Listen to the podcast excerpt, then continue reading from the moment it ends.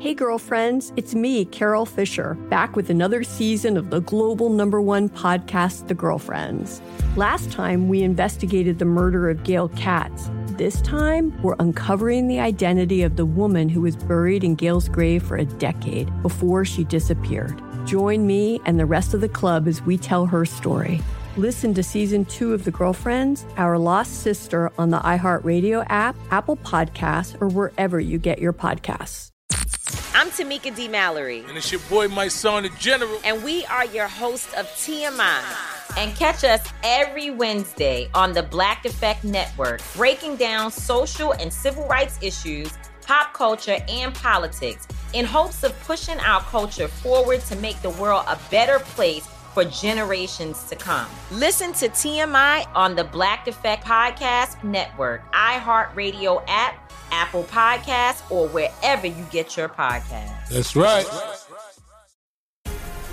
The Black Effect presents Family Therapy, and I'm your host, Elliot Connie. Jay is the woman in this dynamic who is currently co parenting two young boys with her former partner, David. David, he is a leader. He just don't want to leave me. But how do you lead a woman? How do you lead in a relationship? Like, what's the blueprint? David, you just asked the most important question. Listen to Family Therapy on the Black Effect Podcast Network, iHeartRadio app, Apple Podcasts, or wherever you get your podcasts. It's the best bits of the week with Morgan number two. What's up, everybody? Happy weekend. Excited to be back on this awesome Saturday because it's the weekend. It's very exciting. And it's Morgan here. And for Best Bits Part 1, I've got Mike D with me. I am back. You are back. Does it feel faster than last time?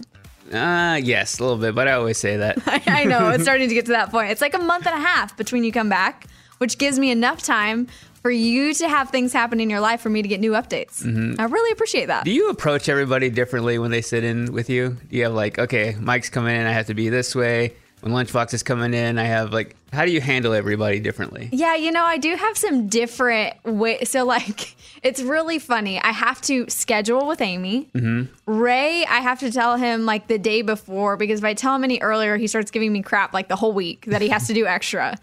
Lunchbox is like, oh, whatever. I'll just be wherever you have to make me. Eddie, half of the time we are zooming from his house with all of his kids running around. Oh, the which- Zoom option. Yep. Eddie likes to zoom.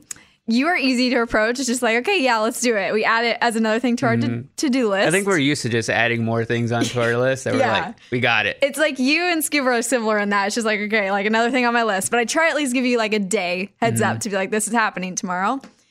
And yeah, I think that's all. I think that's everybody. Yeah, I've tried to. I've tried to do Bobby, but every time I ask, he's really busy. So That's a, that's a I don't push that get into. I know. I'm like, I don't think he wants to hang out here like another hour after the show, after he already did like five hours. So I try not to push that one too much. But that one is a there. Everybody's like, is Bobby come on? He did do one at the very beginning. And helped like kind of kick it off, and but now I think he's like, oh no, she's fine. Just let her do her thing. Uh, but maybe one day, maybe we'll have like a recap of three years with Bobby, which could be fun. Or that's just like the final one. Yeah. Are you telling me this? Is this where you tell me this is I'm like saying when over? this whole thing is over. Oh, like the whole show? Yeah, that's, that's the final thing we, we ever do like a final Bobby Bones show, and then we do like a final best the best bits of the entire show. of his entire career. Yeah. Oh, that'd be wild. Let's hope that never happens. So we're not we're not gonna put that out there. We've got so much to talk about though. So we we did do another cinema club drawing. And this time is going to be Showgirls, which caused some controversy Yeah. all in itself. Are you watching? I'm gonna watch it. I remember it being a big deal when it first came out, and I think I was still a kid when it came out. But it was because Jesse Spano is in the movie. Who Is that the girl or a guy? that is a girl? That is Okay. her character name in Saved by the Bell. Okay. But it was a big deal because she was on a wholesome TV show, and then she did a movie like this. So I just remember all the news stories surrounding it. But I don't think I've ever really sat down to watch it. Okay, so you've just heard a lot of like pop culture things around yeah, it. I mean, I probably watched it at some point when I shouldn't have watched it as a kid, but I don't really remember. There's a lot of movies that I, I watched. I feel like this might be the movie that boys got a got a pass to watch without it being something they shouldn't be watching almost in a way. Yeah, I feel like back in like 90 late 90s, early 2000s, there was like a VHS or a DVD that would get passed around. There it was different movies, but I feel like Showgirls was one of those movies where it would just get passed around. And is this is, this is from uh, was it shot in the 2000s or was it 90s? I believe it's 90s. Okay, I was like, what am I anticipating here for how this is gonna look, uh, like discography or or filmography 95. wise? Okay, yeah, we're we're going like Disney style old movie, but like nudity. Yeah. this is great. So I'm gonna try it. I'm gonna give it a shot. Mm, I don't know that I'm gonna get very far though. do you think how over under? Do you think I'll get through the whole movie, or do you think I'll give up? I think I think you'll make it through. It's a two-hour movie. Oh, it's even longer than like just like regular one. But okay. sometimes when I watch movies that are intentionally bad, it's more entertaining for me. Like if I know I'm not, like if I know I'm going in, I, th- I want to watch a good movie, it ends up being bad.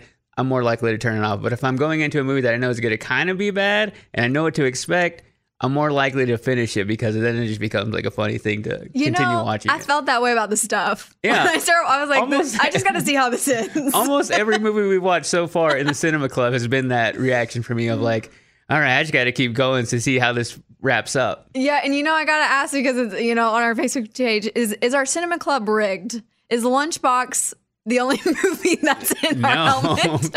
everybody's is in the helmet. we just see that I you heard it from the guy himself who puts it together. that is just how things work on this show. That sometimes the most ridiculous outcome just happens organically. Like we don't rig these things. We don't write these things. Yep. It just this is how they unfold. hey, well, you heard it from the person who puts them together. It's Yeah, not. people think the wheel is rigged. Like we have some kind of like magnetic thing to make it stop on a certain. It, it doesn't. Listen, you know, I would really appreciate if it was though, because then, then I might be a little bit better at blind karaoke. Yeah, People think we're far more advanced than we are, or have more money to spend on bits. We don't. We don't- that's true. I just want to make sure you got your chance to speak up Yeah. about that matter.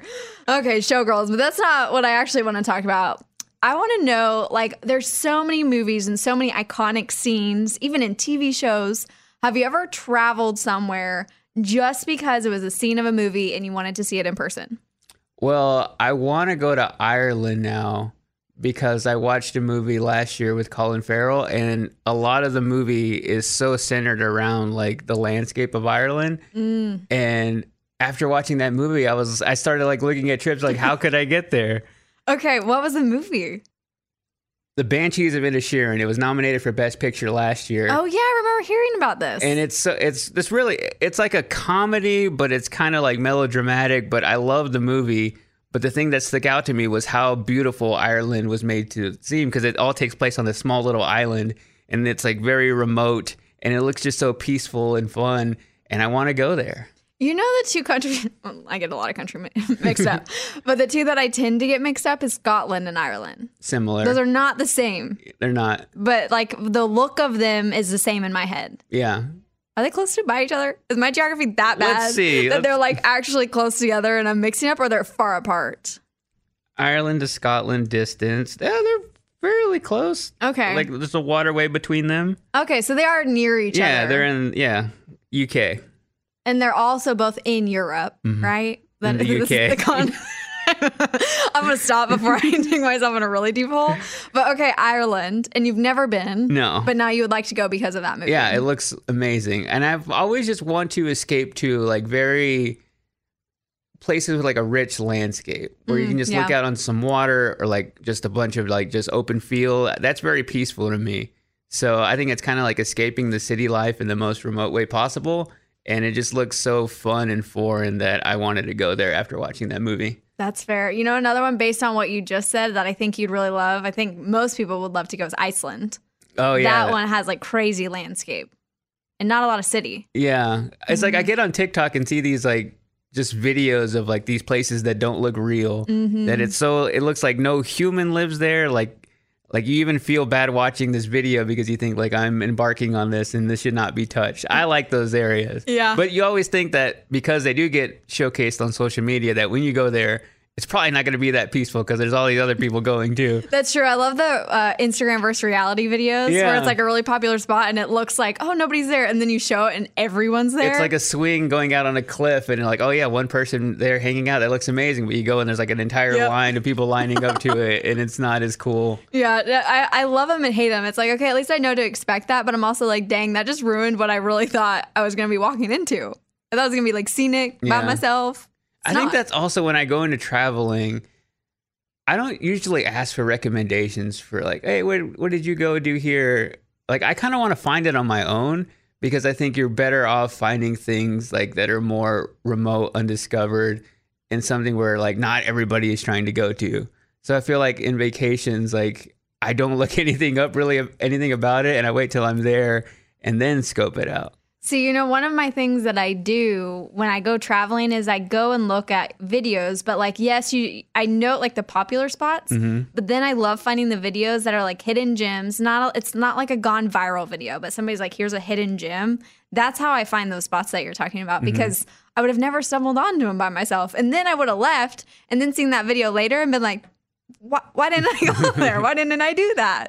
Because otherwise, I don't know how you find them. Like, how do you find them or stumble upon them on, by yourself?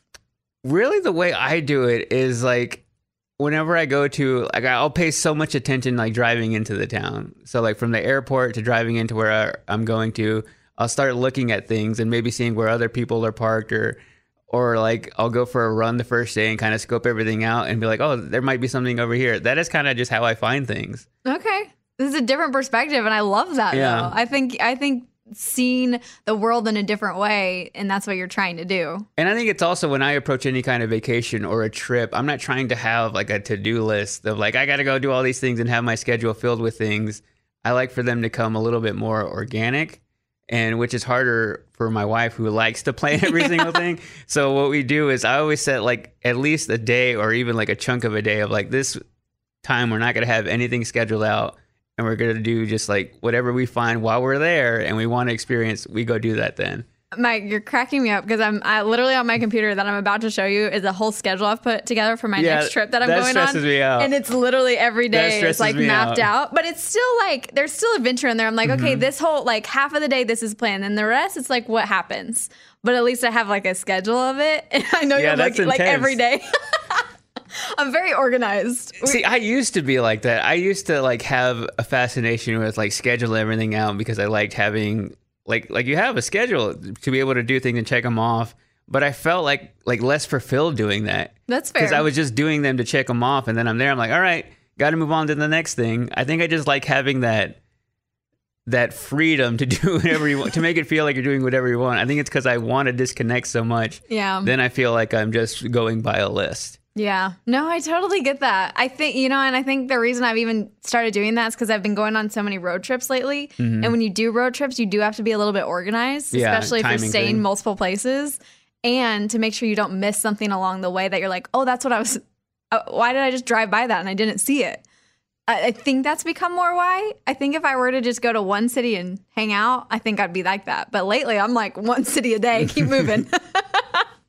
I, I, I like your much more disconnected though. I think you need that, and I think Mm-hmm. you deserve that on your vacations because you are so connected when you're not. Yeah, I think also like early on in trips when I would go to places and there was like landmarks that everybody told me I had to go see, I would get to them and be like, "Well, that's it," and I feel like like I don't need to go to another monument or other some other like historical site. Like I got it. Like I want to go find something that's actually like fun and different than just be like, "All right, I saw Mount Rushmore. Cool. I, Next thing." so funny enough, I am going to Mount Rushmore, and I know the only reason I'm going is because I'm like I want to see this in my life. Mm-hmm. But I know that when I get there, it's gonna be like, hmm, okay, okay, next. It's like, wh- how long should I stare at this to say that I've been here and that I've enjoyed it?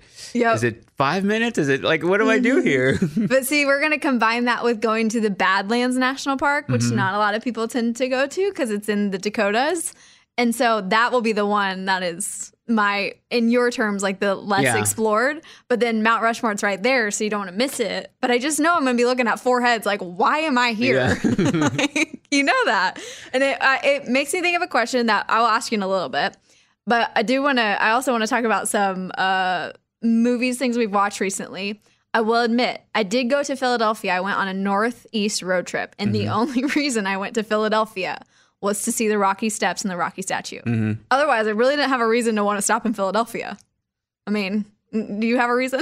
no, not an Eagles fan. Yeah, so- there- there's not a big reason. But I was like, the Rocky Steps are here. We're going to be driving through. Let's stop. And it was totally worth it. It was really cool to see the steps and how they line up right with like, I don't know if it's the Capitol building or just like a, a government, you know, one of those really pretty buildings, but it lines up perfectly and it is a really cool view. And the Rocky statue is cool. It just still blows my mind that there's like Rocky steps in a statue and he's not real. Yeah, but he's an important American icon. Uh, he is, but he's not real. You know what I mean? Like I, He's I real think, in my heart. I know. Like think about that. Most of the statues and stuff you in memorials and things you see are like these real historical figures, and then there's a Rocky statue. What is real though? All right, Mike. If we start looking at like, we think about Pennsylvania, Yeah. Philadelphia. Like I went there. I went to the Rocky statue. I also went to the, you know, the Liberty Bell. Yeah. But like, also, not. a but also like, at. I'm gonna sound so dumb saying this, but like historically, like the Rocky statue means more to me than the Liberty Bell. Oh, I'm- and to I'm me, they're 100% both real. you. Like yes, Yeah. history, like going back and you know George Washington and all those things, they are all real. But to me, Rocky is just as real, and he means more to people than probably George Washington learning about history for the sake of learning about history is. So yes, he's not real like a real person, but I feel like what that character represents, the fact that he has a statue that people go visit, probably more than other real historical sites, he's just as real, just as important. You're not wrong, and you're also not stupid. I agree with you because I went to Liberty Bell and I stood in line for it. And I questioned why I stood in line for it. Yeah, I did too. I was like, it's in a box. It's a broken bell. Cool. I also know some people are like much more into history. I'm not very like, I'm, not, I'm not a mm-hmm. big history person. I don't visit a lot of museums. I like the idea of going to those places. I remember going to Philadelphia and just thinking like all like this is the place where all these important things happen. And you're looking at like these horse historical markers, and then right next to it is like a 7-Eleven. so it's kind of like a weird thing of like, oh, this is where Benjamin Franklin met so and so, but it's also where you can get a Slurpee. So I like your way of thinking about it. That makes me more interested in history. Just to be like, holy crap, these lands have been here for, you know, what, millions of years. this stuff in the 1700s, and here's a Starbucks. Also, we're going to talk about a question on that same uh, line here in a minute Because I realize in this podcast that I am slowly losing my mind as we continue on. You know, I love it though. The listeners love when that happens. They love when we go off the rails. And honestly, it happens on most episodes. I am bowing to all the listeners right now that I'm about to be the most unhinged I've ever been in a podcast. I'm here for it. I love it. I'm not sure what's bringing on this energy, but I'm here for it. I don't know. I think it was just when something struck a nerve about like history and movie figures and like these Because things. they said he's not real. Yeah, I was like, to some kid, it's, it's real. Like even like thinking of a kid who like loves a superhero, like they are real to them. I know. And you know, it real is all uh, by a definition Mm-hmm. of, of what you think. You're not wrong. But I just think it's funny to know that you could be an actor in a movie and you could have a statue made of you Yeah, if it was big enough in pop culture. I think that's a cool concept yeah. because there's not a lot of them. Like, can you think of another statue that exists that's from a movie? I don't think so. That's what Like I'm that is the one I can think of. Yeah. So that's why I traveled to Philadelphia. Not for the Liberty Bell.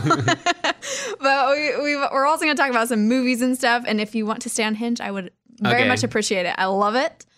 I did see the new Transformers movie, Yes. Rise of the Beasts. I was deciding between that and The Flash to rent mm-hmm. Transformers, and I really liked it. It's good. Did It- you? It's a sleeper hit. Yeah, like I wasn't, you know, especially with Transformers, it's hard because every like two movies they change the Mm-hmm. leads. And so for a minute there, they kind of lost me. I still watched them, but they lost me. Yeah. And now with these, I'm like, okay. I, I don't know if it was because of the animals, though. I really like the animals. Yeah, that brings a kind of a breath of fresh air to the franchise. And they're like softly rebooting it now. So it's kind of like the start of a whole new series of Transformers movies. But I feel like they brought back that energy of like the first one, Mm-hmm. of like it being like it knowing what it's knowing what it is, having the really the action be like the main part of it, but Yeah. also having the story to go along with it. It's a good movie. Um, hey, we agree on it. I like it. Yeah. What did you get? What did you rate Transformers? Rise I think I gave it a Beast? four out of five. Okay. I, I think I'm up there. I think I'm at, uh, it's either a three and a half or a four. But I'm to tell you, something happened in that movie, and I immediately started Googling because I had a panic attack. Can you imagine what you think that was? Hmm. It had to do with one of my favorite characters from Transformers. Googling like if it could actually happen in real life. Well, like where it fell in the timeline of things to see what was Oh, going to be. Like, I didn't even wait to find out what was going to happen in the movie. I immediately freaked out Yeah, I can tell what it is. I don't Yeah. want to spoil it, but I Yeah, can I don't tell, either. I can tell what it is. Yeah. because that's my favorite character in Mm-hmm. Transformer movies. And I immediately was like, no, this is not happening. And I was going to hate the movie. Yeah, I looked up where it fell on the timeline going into that. So uh, even me, I was like, okay, I got him. It makes you feel a little bit better. Yeah. So you do decide to watch it. Now, on the flip side of that, I didn't watch Flash yet. Is Flash worth watching? Ugh. At Because home, most people said no. at home, it's still worth watching at home. Is it worth renting? I think it's still twenty dollars. So is it worth renting for twenty dollars, or should I wait? I would say wait till it's like the five dollar range. Okay. Or I think they'll eventually put it on Max. okay. Yeah. See, you know, I was already really sad. I, I mean, I, I want to see it regardless, but my Flash that I love is the mm. actor Grant Gustin. Yeah. He is a great Flash. So I was really bummed that wasn't him. And I think that's why I've been so reluctant to watch it. Is I just he he did he was a great Flash in the TV series, and yes, Ezra Miller, Mhm. I think is his name, was good in some of his appearances. But I just I don't know my Flash. You know when you're like that's my Flash, Grant Gustin. Yeah, I think there's a kind of weird thing of there being the TV show ending at the time that the movie is coming Mhm. out, and there's just some. It's just kind of like the character is split of like the TV version and the movie version. yeah. I yeah, I couldn't really get into Ezra Miller's performance in the movie. I think that's really what kept me from really loving it. I don't feel like he embodies the character of the Flash. Yeah, and I see. I feel like Grant does. Like he he just he looks and seems the part, whereas Ezra doesn't really give me that Flash vibe. Mhm. I don't know why. I don't. I never read the comics, so like my idea of the Flash really is from the TV show. But I just loved that character so much in those TV shows. And I think with any superhero movie, you have to fully love the character, the actor who's playing that character, and Mm-hmm. believe that they are that person. And that was the first time I just didn't buy it. I was Okay. like, ah, it's just not there. I have a feeling I'm going to agree with you because I think I'm already there without even seeing it yet. And he's also like playing two different versions of Barry Allen. It's like the version of him now and the version of him younger. So Mm. he's they're having to split these two personalities, and I'm like, I don't buy either of them. Yeah. Dang. Okay. So I'm waiting. Yeah, I Not wait now. on it. Okay. Okay. What are have what have you seen movies, TV shows, anything that you're like, I really like this, don't like it? TV show, I just finished Hijack on Apple TV Plus, and it's with Idris Elba? yeah, Is that who it is? that's okay. he, he is the lead in this, and he is like his job. He is a negotiator, and then he gets on this flight that ends up getting hijacked, and each episode is an hour of the hijacking. So people have been comparing it to like 24. Mm, okay. So you find out what happens between every single hour in every single episode. So it's pretty cool. Is it based on anything true or is it totally fiction? Totally fiction. Okay, that makes me feel better. but you probably don't want to watch it before having like a trip where you got to Yeah. get on an airplane. or like watch it while you're on an airplane. Yeah. Okay. Because it's very intense. There's a lot of violence, but I feel like the. I like thrillers. Mm. So anything that keeps you going and gives you kind of that anxiety feeling while watching it. I haven't watched a show that has been able to do that unlike this show. And this one did. Yeah. It's really like. I, Is it a limited series or is it a full series? It's a limited series, so it's like I think it's only seven episodes. The finale just came out this past week, and it was the one show that I had to watch every single day that it came out. Okay, I mean that's how you know something's really good when you're like, I have to watch it today. Yeah, like it's nothing like mind blowing that you're gonna watch and it's gonna change your life. But if you just like shows that have action and have that just that thriller aspect to it, it's a really good watch. Well, and he's a great actor. He's really good, and I think Apple is kind of like slowly creeping into my repertoire of streaming services. Okay. Well, that's good. like before they re- really didn't have anything. It was like Ted Lasso and the morning show, and then they would put out you know a drama every now and then that'd be all right. But I mm-hmm. feel like now they're kind of getting up there. Yeah, honest. You know, the thing that I realized is I have almost like a show that I have a favorite on almost every streaming platform now. Mhm. Like I feel like they've really all found their thing and they're starting to make more in that realm of things, which is making them all like compete hard with each other. Yeah, Which is hard because I'm like, I don't really want to pay for all of you. So can Yeah. one of you d- beat the others?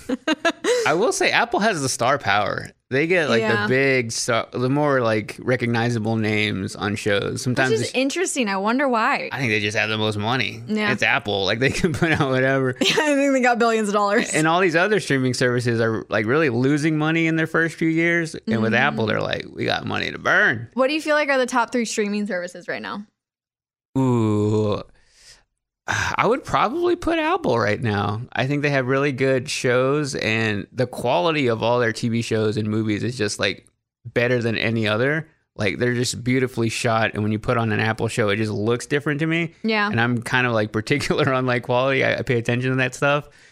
Number two would probably be Hulu. I feel like they Mm. also have a lot of good original movies not so much on the series, except for Only Murders is my go-to on there. Yeah, and that's coming out next week. Yeah, and that one really heightens up my position of Hulu. I just feel like I go to Hulu the most to just browse around. Okay, that's an interesting perspective too, because it's like, do you just which one do you trust the most to go on and find something that you might like? Sounds I- like Hulu. Yeah, I would say Hulu is that, and then third would probably be Max. Mm. Max is pretty consistent with their dramas, and I feel like I can always find something good, even if it's something that I've already seen, like a movie. Okay. All right. I like it. I like it. Well, we got Hijack. Is there any others that you're like, I really want to recommend or not recommend? Oh, not recommend is an interesting one. Yeah. Like, is there something you've watched you're like, this is terrible? There's a. It's not that I don't really find shows that when I sit down and watch one, I'm already kind of invested and I've vetted it out a little bit. There are just shows that I've started that I realize they're not really for me. Like I remember I, Okay. I started Beef on Netflix because everybody was talking about it, I didn't like that one. and I I I like maybe the first one or two episodes, and then I got like a couple weeks off of it. And I was like, you know, I haven't really thought about it in a while. I don't think I'm going to go back and finish it. That was Mm-hmm. one that kind of let me down. Yeah, I think I got through like 40 minutes of the first episode. I was like, I still don't know what's happening. I gave up on it. I think that's the that's the thing for me now is can a show keep my attention to make me want to finish it? It's just kind of sad when I watch a show and then I forget about it and then I think like I don't care to finish it at all. And, well, it's interesting in what people love and what other people love, right? Like, it's, I always love, like, Barbie's a great example of this. 99% of people I've talked to have loved it. Mhm. And that's very uncommon these days to find something that universally is pretty well loved. Really tough. Yeah, like to find, especially a TV show where everybody's like, this is so good. That's also hard. Like Ted Lasso, I think of. Mhm. Almost everybody I talk to loves Ted Lasso. That's seen it. But it's really hard to find the common, like, TV show movie where everyone's on board. Yeah. So I think I think we're seeing that more and more, and that's why like beef, you and I are like it's not good, but then there's people out there that are like it was the best show ever. Yeah. it's hard. There's TV so shows are different because everybody always recommends one to you, and there's just so many TV shows right now. It's really hard for me to like just take a recommendation and love it. Well, and let me tell you, if somebody recommends something to me and they're like, "No, you gotta watch a few episodes," Succession was like this for me. I couldn't Yeah. get on Succession. I watched like two episodes. I'm like, guys, if they can't hook me in the first two episodes, why am I gonna sit here for more? Mm-hmm. No, you need to hook me in the first. Yeah, episode. I never really got that selling point of like you got to give it three or four episodes. I'm like, why? Yeah, why would I waste three hours watching something that is possible I'm not gonna like? Yeah, like I don't, I can't really say that with movies. Like, hey, mm-hmm. give it an hour and a half, and then it really gets good. like if it's not Like, good, wait till the end, I judge movies on the first twenty minutes. as you should. Like the first twenty minutes tell you everything you need to know about a movie. If it's if it doesn't have you hooked in by the first twenty minutes, it's not going to be a good time. Stop watching it. With TV mm-hmm. shows, I feel the same way. Like if it's not in the first twenty minutes where I'm invested in it, I'm not going to give it two or three or four episodes. Same way, Mike. I don't, I'll never understand. And a lot of people told me that with Succession. I'm like, guys, just give up. I'm not, I'm not going back to this. They already Yeah. lost me at the second episode. Yeah, that, that show looks like homework to me. just don't. Now let me just get, save you and don't waste the time. They it's basically just a bunch of mad people talking about angry things. Like Mm-hmm. that's really the whole concept of the show. It, it does not change. yeah. So The other one that hurts my heart to say is Secret Invasion. Did you start that? I watched it. I watched all. You watched the whole thing? How'd you feel about it? I, I like I could take it or leave it. I'll, I'll watch anything Marvel puts out because I want to make sure I know what's happening in the whole universe. Mhm. But like the only thing that I thought was like rel- the one thing that made me mad was they did something crazy in the first episode. I was like, you've got to be kidding me. Mm-hmm. And then at the very last episode when they did the fight scene, I was like, that's a concept I wasn't prepared to see. Cool. Besides that, like there was no development. There was nothing new to it. Yeah. And I wrote like on the list of TV shows for Marvel, it's at the bottom. Yeah, I watched the first episode, and that was another one. Like, I, I, don't- I've mm-hmm. been meaning to go back to it, and I saw what everybody else was saying about it. I was like, I didn't love that first episode. It, it doesn't seem like it really goes anywhere. Yeah, I mean it's useful on the Skrull invasion. Mm-hmm. Very useful on that side of things, and it follows the storyline from after Captain Marvel. And I really liked Captain Marvel, but like I really could take it or leave it. Like you could have put all that in an in credit scene, I probably would have been just as caught up. Do you know what I mean? Yeah, I feel like it was more of like the lead up to the Marvels coming out this mm-hmm. year. Which I hope is really good because I do like the good. Marvel characters. Yeah. Like that, not all the Marvel characters, the specifically Marvel Yeah. characters. But yeah, I'm with you. I could like it was one of those where I'm like, okay, guys, we, we, I think we gotta let this go. But the fight scene was cool. It was just cool to see how they brought all Marvel in. Which you, if you continue to watch it, maybe you just go and watch the Mm-hmm. I last think I'm just going to episode. the last episode, to be honest.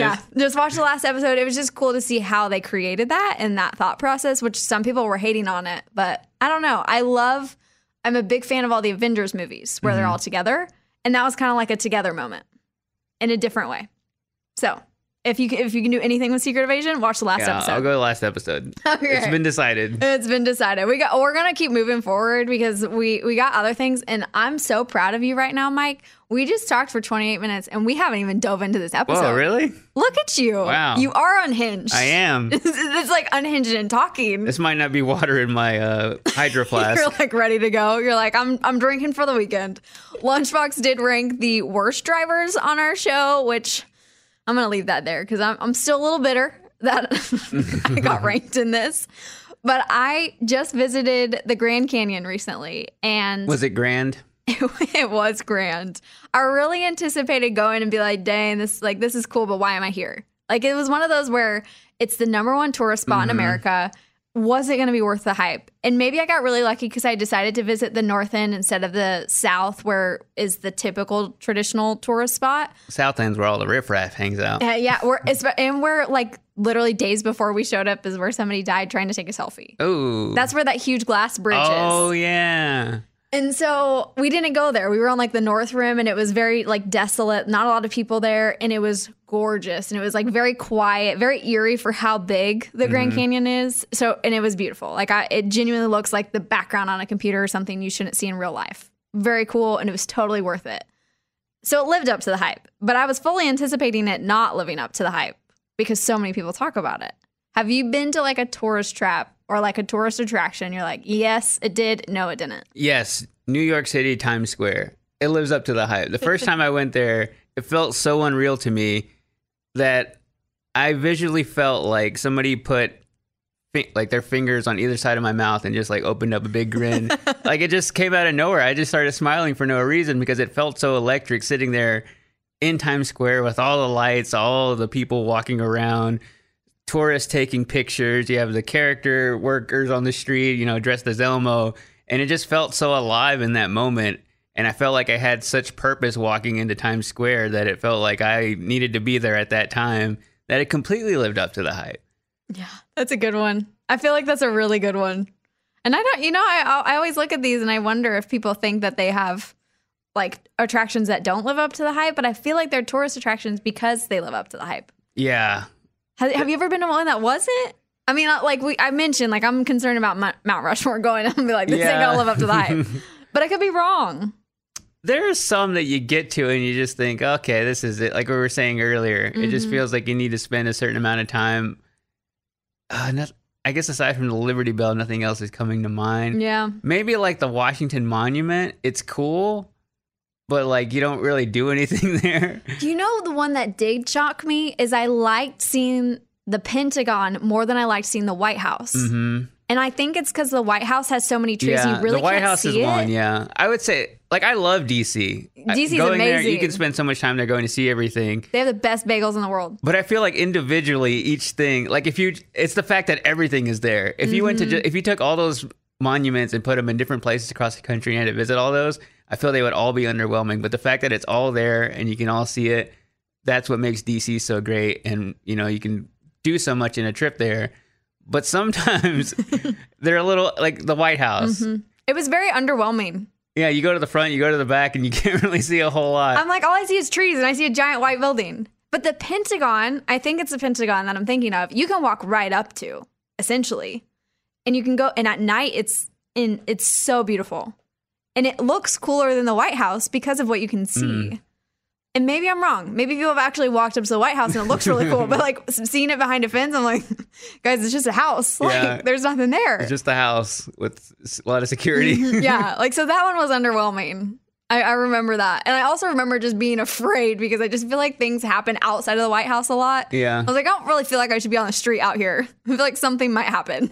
Yeah, you can see like the people on top of the White House like monitoring it. Yeah. It's interesting. because there's so much security. You're just like something's gonna happen. It makes you feel very like uncomfortable. I don't know if you got that sense, but I was like, the movie's about to happen. I, I guess I didn't fully think about that. yeah. So maybe I'm wrong though. Maybe I have people have different experiences, but I agree with you. New York City was totally worth it.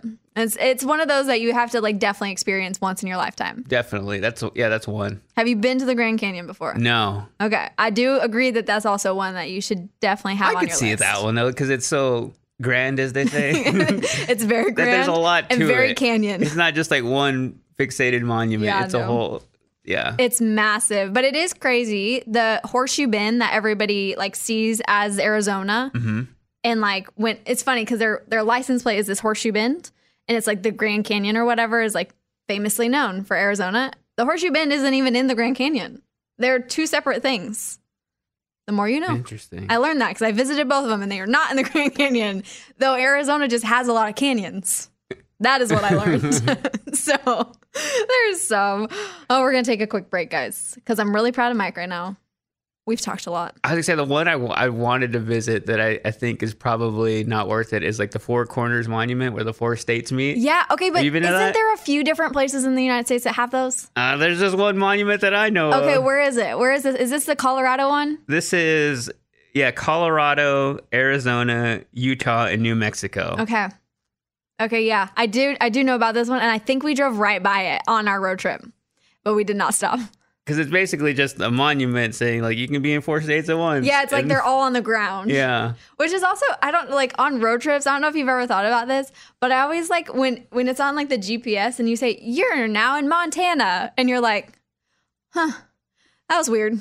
Like there's, it feels like it should be this very like, oh my god, you're in a new state, Yeah. but you literally just kept in the same direction, didn't do anything different. Oh, that's my favorite part of like seeing seeing the signs of like you're now entering because whenever we went to Lake Tahoe, we stayed on the Nevada side and then we drove in California, but it was like a five minute drive and we were waiting the whole time like, oh, when are we gonna get to Cal-? and it's just like a little underwhelming thing you cross over. That's what I'm saying, And like, like- oh crap, we crossed states already. It's something like you expect like fireworks to pop off, and you're like, this whole moment, like you cross into a new state, but it's so underwhelming. Besides the fact when you see on the GPS, welcome to Nebraska, Yeah. and you're like, hmm, they'll look the same. and then I get super meta thinking like, okay, like how does it change when going to one state to the next state? Like, are you suddenly like, like what's different now? like, Yeah. what what if you work in one state and then live in the other one? Mm-hmm. And what if you live in one that's a different time zone than the other one? Like, say you're in Nevada, Yeah, it right? And you're five yeah. minutes, and it's like you're in totally different time zones just in that five minutes. That's crazy. That one blows my mind. That would actually hurt my brain, and I would probably always be late to work. I feel like Oh, I hate doing math of uh, Oh. converting time zones because I'm like so like hyper fixated on it that I always do it the wrong way because I'm like, oh no, I'm gonna pay Mhm. attention. It's 7 p.m. Eastern. It is eight. Okay, I got it. Oh, I got it wrong. Okay. We had the wildest experience. So when we were in Utah and we were driving down to Antelope Canyon, which was in Arizona. So Phoenix stays. Phoenix doesn't have. Uh, they do Mm-hmm. Daylight the same year. Yeah, Yeah. no daylight savings. and so when we went to Antelope Canyon on a Navajo reservation, they don't do daylight savings. So watching our cars and phones over this four-hour trek from Moab, Utah to there, our phone filtered through like 80 different time zones.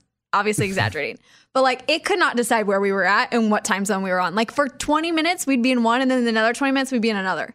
And then our phone would pop up and be like, it's five o'clock and it's like 10. And I'm like, what is going on? Like my phone and the car, like automatic time, Yeah. could not piece together. I was like, that makes me feel a lot better because technology came and figured it out. Makes me feel better about my brain. my brain could not figure it out. We like drove, we got there an hour early because I was concerned because it said like if you're late 30 minutes to this, like you can't go. And you'd already like reserved paid and everything. I was like, oh no, we're going. I don't even care if we know that the math is right on this. We are going an hour early just in case Just we're in not. case we're off. So it was like this whole thing, and it, it really messed with my brain. So I don't know how people do it. Blows my mind. Craziness. But also, zones. I mean, the Navajo reservation blows my mind too because they have their own president, they have their own thing happening there. It's so crazy. Their own life. Wow. Did you know that? I didn't know that. Yeah, I learned it from our, our guide. He was like, Yeah, we have our own president, we have our own school systems. It's like a, a country within a country. And they can choose not to take on daylight savings time. Yeah. And they We can do all do whatever they want. And it's this group of it's so cool. But I also think about it, I'm like they're like when we walked into a restaurant there and my friend and I are both blonde and we were very out of place. They're like, who are these girls and where did they come from? I was like, just eating some breakfast. it was it was a crazy experience and really cool to see it, but yeah, it still blows my mind. Just that whole experience still blows my mind. Mostly and time because zones, the time zones blow our minds. okay, y'all, here's our break. Hey, girlfriends, it's me, Carol Fisher. I'm so excited to tell you about the brand new series of The Girlfriends. In season one, we told you about the murder of Gail Katz at the hands of my ex boyfriend Bob. At one point, a woman's torso washed up on Staten Island and was misidentified as Gail. She spent nine years in Gail's grave, and then she just disappeared. It's almost like it's become this moral obligation to find her. And that's what we're going to do find this missing girlfriend and tell her story. With the help of some of your favorite girlfriends from season one, like my producer Anna. Oh my God. My friend Dr. Mindy Shapiro.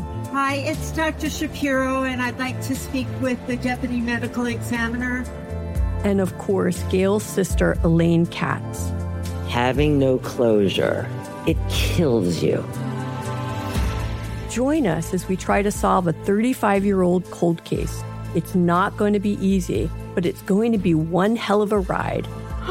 what? I can't believe this. Listen to season two of The Girlfriends, Our Lost Sister on the iHeartRadio app, Apple Podcasts, or wherever you get your podcasts. I'm Tamika D. Mallory. And it's your boy, Mysonne, the General. And we are your host of TMI. New year, new name, new energy, but same old. oh, yeah. And catch us every Wednesday on the Black Effect Network, breaking down social and civil rights issues, pop culture, and politics in hopes of pushing our culture forward to make the world a better place for generations to come. But that's not all. We will also have special guests to add their thoughts on the topics, as well as break down different political issues with local activists in their community. If you like to be informed and to expand your thoughts, listen to TMI on the Black Effect Podcast Network, iHeartRadio app, Apple Podcasts, or wherever you get your podcasts. That's right. I'm Elliott Connie, and this is Family Therapy. My best hopes, I guess, identify the life that I want and, and work towards it. I never seen a man take care of my mother the way she needed to be taken care of. I get the impression that you don't feel like you've done everything right as a father. Is that true? That's true. And I'm not offended by that. Thank you for, for going through those things and thank you for overcoming them. Wow. Thank God for deliverance. Every time I have one of our sessions, our sessions be positive. It just keeps me going. I feel like my focus is redirected in a, in a different aspect of my life now. So, how'd we do today? We did good. The Black Effect presents Family Therapy. Listen now on the Black Effect Podcast Network, iHeartRadio app, Apple Podcasts, or wherever you get your podcasts.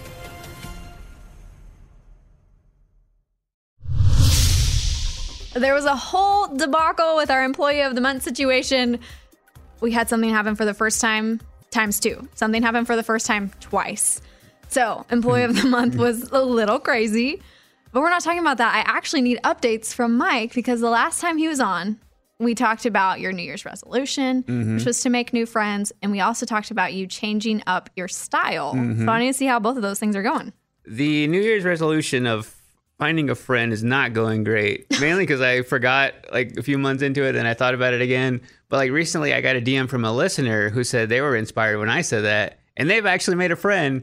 So in turn, I have motivated someone to do the same thing, and now that person has remotivated me to continue on my journey. Mike, I hate to break this to you, but we are nearly seven months into the year. I'm gonna get on this New Year's resolution starting next year. okay. it's going to be a double New Year's resolution. Yeah. I am proud that you inspired somebody else to do this. Yeah, it was like it was a weird backwards way of like it having some benefit to somebody. It benefited somebody, but not you who made the resolution. Yeah, exactly. Oh, Mike.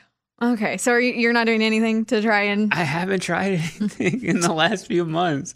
It's so hard as an adult to like make a friend. It is. You're not wrong, but it was your resolution. in terms of uh, the way that we do things, this is you know you. This is where our listeners sometimes. I'm just preparing you. Come in and hold us accountable Mhm. for our actions. Mm, And your uh, action was to if it isn't the consequences of my own actions. This is where the uh, what is it? The pillory comes Yeah. into play. You have to do pillory because you didn't do your New Year's re- resolution. That would be wild. That would be wild. Might have to pitch that for a segment. Now that I'm thinking about it, I don't know that it'll make it, but it'll be funny. Uh, okay, so no movement in the friend department. Yeah, I guess if I tried harder, I would try the like app again, Friends app, Bumble friends. Bumble Friends, BFF, Yeah. and I had to get over the fact of it feeling like dating. You know, I didn't I tell you you needed to go up to somebody the next time you were in a situation where you like you're at a movie Yeah, or the thought came to my mind at a concert, and then it's just hard. everything is hard, Mike. this is what this was your plan. You had to put it in motion in it's some like way. I've had this moment of like realizing to myself of like where would I be if I didn't find my wife now like like how hard it would be for me to like date again or because eh, I translate that to like finding a friend it's almost the same thing oh, except Oh, it is. except you're not trying anything romantic it's essentially the same thing You still have to be compatible. Yeah. And you still have to like each other and it eh, is it's a different kind of love. and you have to for me the hardest part is like being able to like find things to talk about and be able to connect with another person like i can have surface level conversations with you know a lot of acquaintances or like people we encounter doing this job but it's hard for me to take that next step of like hey do you actually want to hang out so i think that's the hard part for me it's like i know a lot of people from this job that i get along with but as far as like could we actually have like a friendship of like I guess also have this like idea of friendship of like people who I knew in like high school and college of like everything was just fun and you're doing things like it's hard just now as an adult. I don't even do those things anymore that I consider to be things that I would do with friends. have you thought about like you and your wife making couple friends? Because that could be the start of like a guy friendship. That is true. Because like sometimes I know like, you know, couples are automatically forced to hang out because the girls are best friends, and the mm-hmm. guys are best friends. Maybe you need to make a couple friend and then maybe you become good friends with the guy. That is Maybe one that's way. the easier Maybe that is an easier way. maybe. I don't know. I'm not in a relationship, so I'm not sure. but it could be something. Yeah, that would probably be easier because she also makes me better as far as like she's good at starting conversations and holding like keeping that up and then I'm better at like jumping in on that and working off somebody else. Okay, here so we I go. So I think that could be a good stepping stone. But sometimes when we do hang out with like her other like friends she's had for a long time, whenever like she'll get up and go to the bathroom and I have to carry the whole thing, I'm like, oh my gosh. You're like, that exhausted me. I can't do it I'm again. like, so uh yeah. That's the hard part for me. okay, maybe we need to get you like you know how Therapy, a life coach. Okay, uh, sure, we can do the therapy, Mike. But maybe something in your wallet. You know how sometimes people carry things. You have a little cue card, and it's like I can talk about these topics. Like it gives you a little. Sometimes all you need is just a subject. You telling me I need flashcards? I think I do need Listen, flashcards. I'm not. I, I'm not saying I'm good at a lot of things, and I can put a flashcard in it. Maybe you put a notes on your phone. right, I pull up my flashcard. Ask what they do for work. So, what do you do for work? Hey, sometimes with social situations, that's not always comfortable for everyone. Mhm.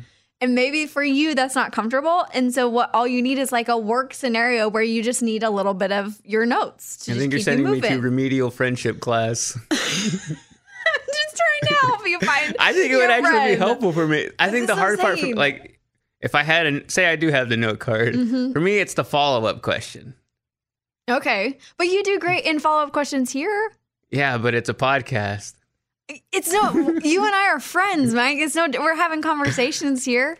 All you have to do, all you have to do, this is the trick to one, showing that you're interested in a conversation, and two, having that follow up is literally listen, listen to him, Mhm. and then find one thing where you're like, oh, that kind of, even if you're like, I don't really care. You're like, mm, that that was interesting. Take that one small piece. It- they could have said a whole paragraph. Take the one word that they mentioned and say, can, can you talk about that a little bit more, or or something? Make them emphasize a little bit more on it. Mm-hmm. That's that's your key to the follow up question, and most of the time it leads you into another one. It's the only key. All you have to do is listen for a word that you're familiar with. Interesting. So, approach it like a podcast, you're saying. I mean, yeah, like podcasts are, are. It's just us sitting here as friends talking about things, right? Mhm. Like I have all these topics, but if we go out on a tangent, I'm like, okay, we're going on the tangent because that's more fun. If I sit here and do all these back to back questions that I have written down, it's good, It's not great. so like I friendship conversation. Trust me, there's times I'm in public. I'm like, please, please don't talk to me. I'm not there right now.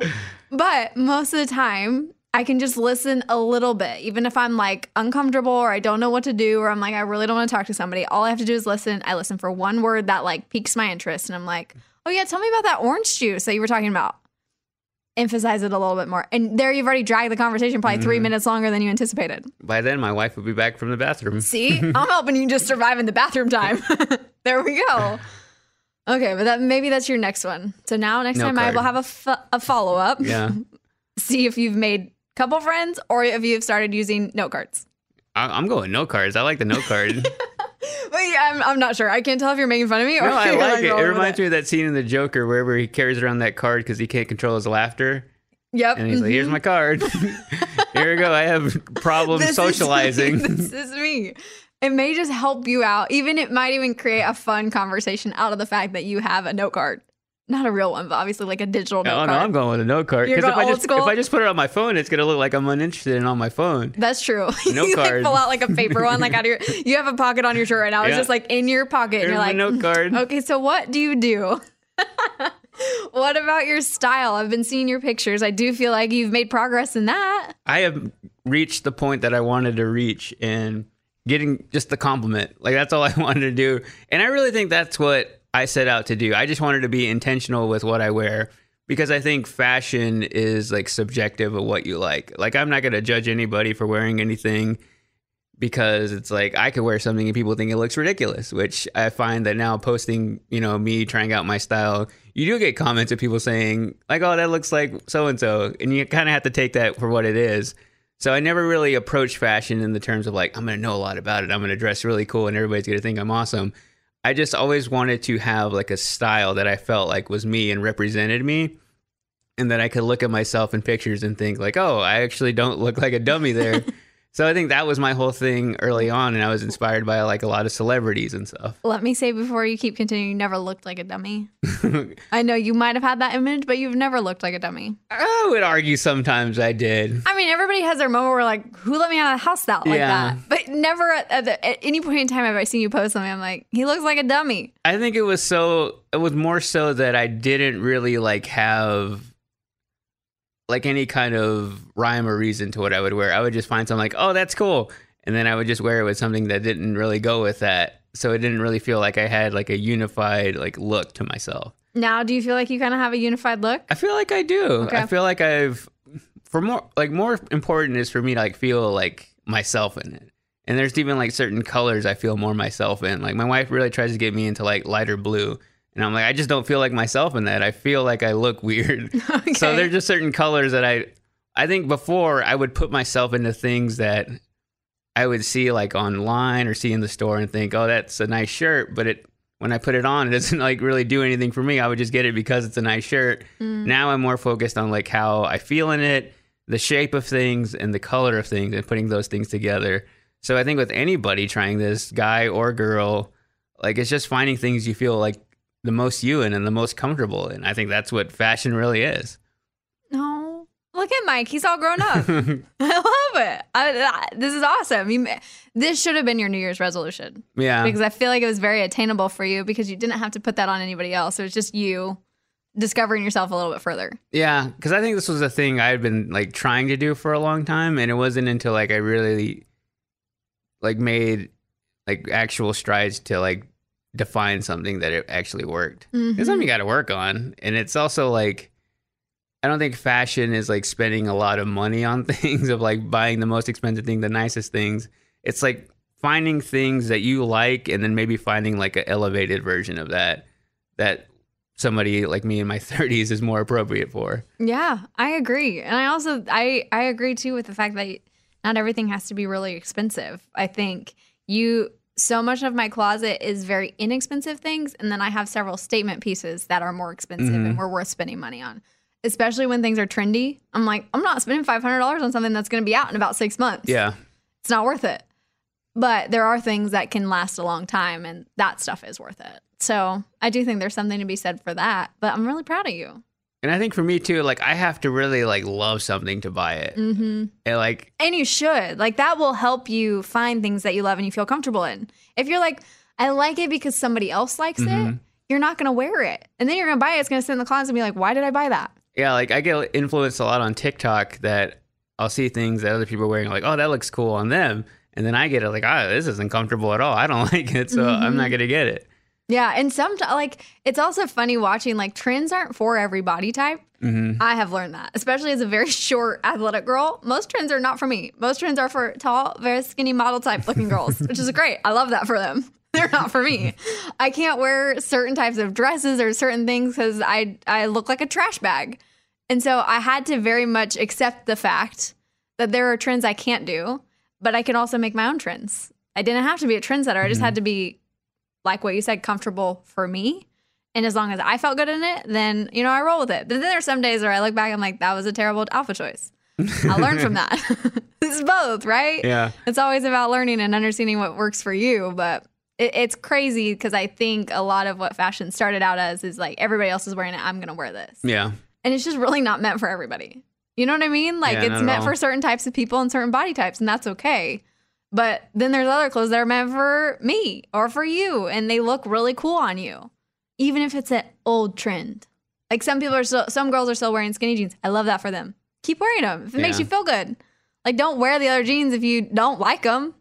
Don't buy them. Just have them sit in your closet. Yeah, skinny jeans was a tough one for me to get out of because I worked so hard to get to a point to where I could actually fit into skinny jeans. Like that was my Mhm. first like big goal.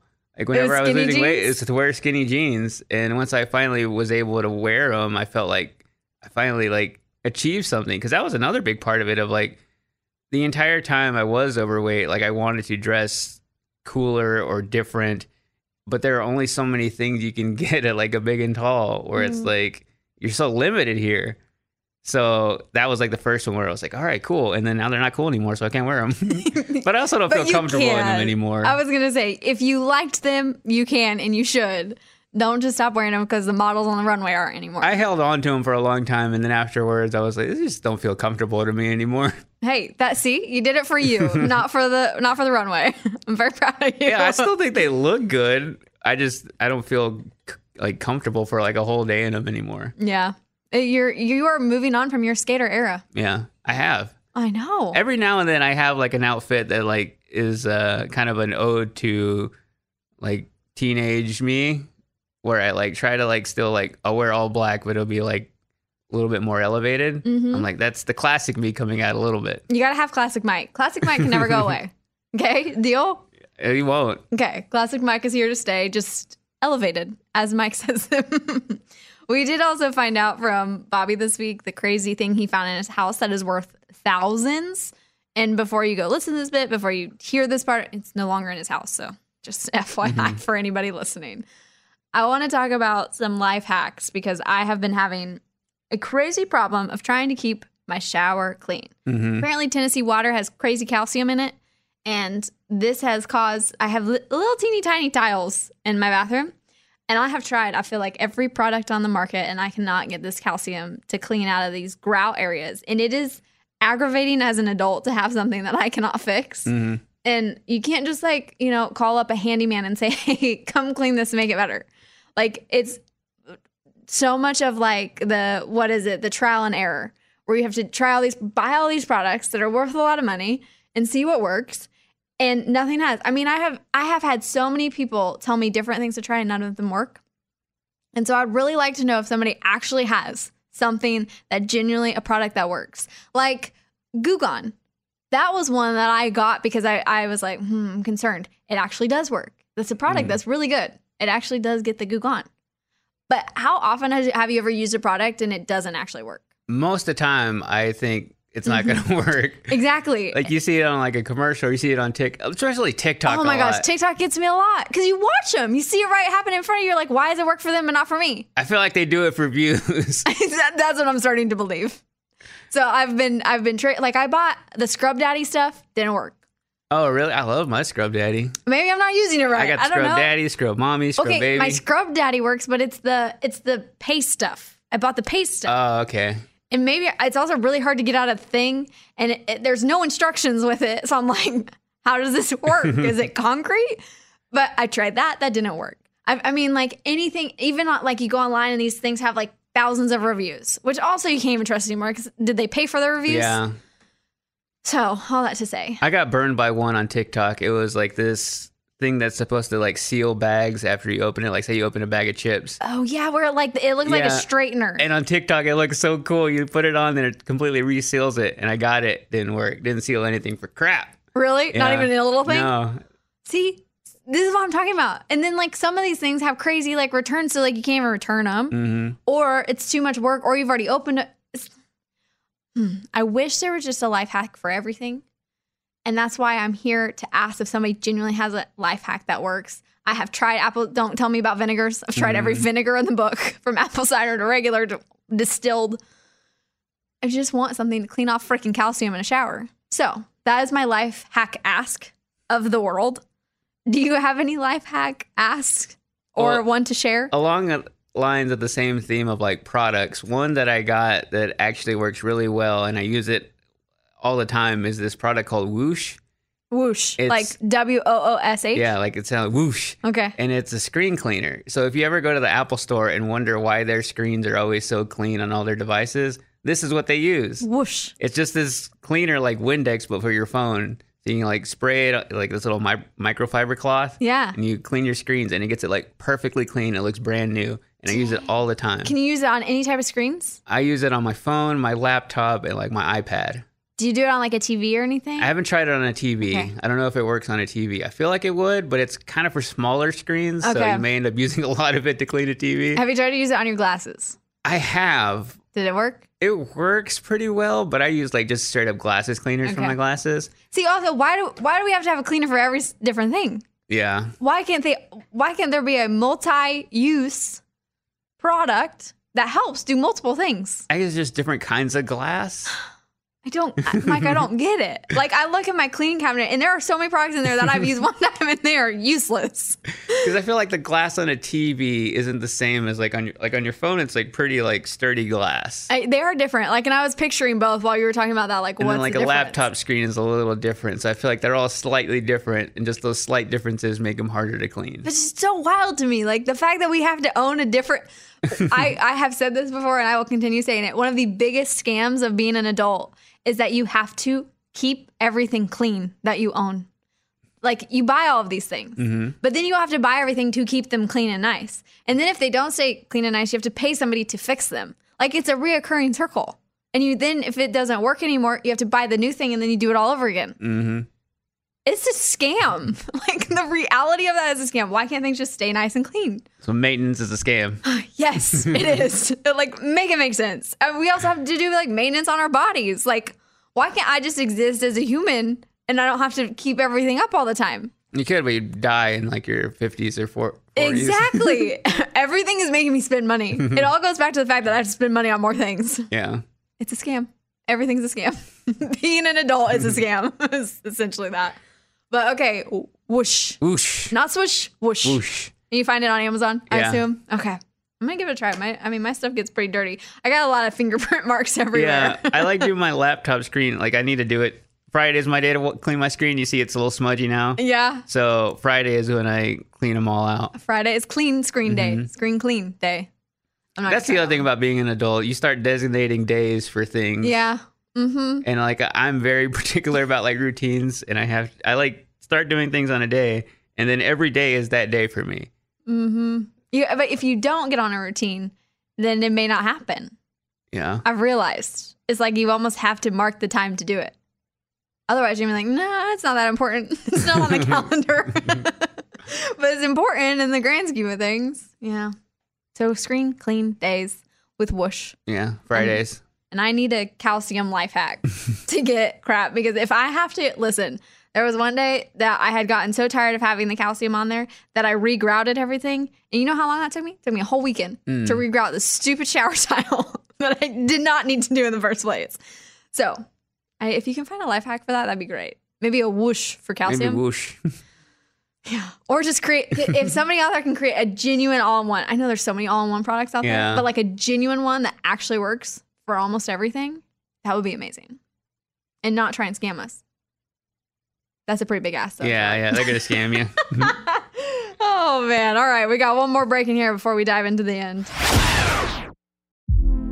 Hey, girlfriends, it's me, Carole Fisher. I'm so excited to tell you about the brand new series of The Girlfriends. In season one, we told you about the murder of Gail Katz at the hands of my ex boyfriend Bob. At one point, a woman's torso washed up on Staten Island and was misidentified as Gail. She spent nine years in Gail's grave, and then she just disappeared. It's almost like it's become this moral obligation to find her. And that's what we're going to do find this missing girlfriend and tell her story. With the help of some of your favorite girlfriends from season one, like my producer Anna. Oh my God. My friend Dr. Mindy Shapiro. Hi, it's Dr. Shapiro, and I'd like to speak with the deputy medical examiner. And of course, Gail's sister, Elaine Katz. Having no closure, it kills you. Join us as we try to solve a 35 year old cold case. It's not going to be easy, but it's going to be one hell of a ride. what? I can't believe this. Listen to season two of The Girlfriends, Our Lost Sister on the iHeartRadio app, Apple Podcasts, or wherever you get your podcasts. I'm Elliott Connie, and this is Family Therapy. My best hopes. I guess identify the life that I want and, and work towards it. I never seen a man take care of my mother the way she needed to be taken care of. I get the impression that you don't feel like you've done everything right as a father. Is that true? That's true. And I'm not offended by that. Thank you for, for going through those things and thank you for overcoming them. Wow. Thank God for deliverance. Every time I have one of our sessions, our sessions be positive. It just keeps me going. I feel like my focus is redirected in a, in a different aspect of my life now. So, how'd we do today? We did good. The Black Effect presents Family Therapy. Listen now on the Black Effect Podcast Network, iHeartRadio app, Apple Podcasts, or wherever you get your podcasts. I'm Tamika D. Mallory. And it's your boy, Mysonne, the General. And we are your host of TMI. New year, new name, new energy, but same old. oh, yeah. And catch us every Wednesday on the Black Effect Network, breaking down social and civil rights issues, pop culture, and politics in hopes of pushing our culture forward to make the world a better place for generations to come. But that's not all. We will also have special guests to add their thoughts on the topics, as well as break down different political issues with local activists in their community. If you like to be informed and to expand your thoughts, listen to TMI on the Black Effect Podcast Network, iHeartRadio app, Apple Podcasts, or wherever you get your podcasts. That's right. Mike, you're doing so good. This may be our longest best bits ever. Wow. How are you feeling? I'm feeling good. Do you feel unhinged still? I still do. All right, this is great. We're going to keep rolling with that then. I feel like I've been running down a hill this entire podcast. You know, like when you run down a hill and you're like trying to maintain your speed? Yeah. That's how I felt this entire thing. You know, and it's funny you mention that because uh, right now, as I'm, I'm bringing up Jelly Roll interview, I feel like that's him all the time. And I wish I had more Jelly Roll energy like that in my life all the time. He does have great energy. Yes. And it's not unhinged. Some people associate unhinged with bad, but I love unhinged energy because mm-hmm. it's somebody who just is like who they are they do not give a crap what you have to say. They just are going to be themselves. And that's jelly roll energy mm-hmm. slash unhinged energy. So you're in your jelly roll energy right that now. Is, I'm channeling my jelly roll. Yes. And he was on the show this week, which is always really fun. He just always ha- comes in with great stories, especially one about that viral $1,000 tip he did.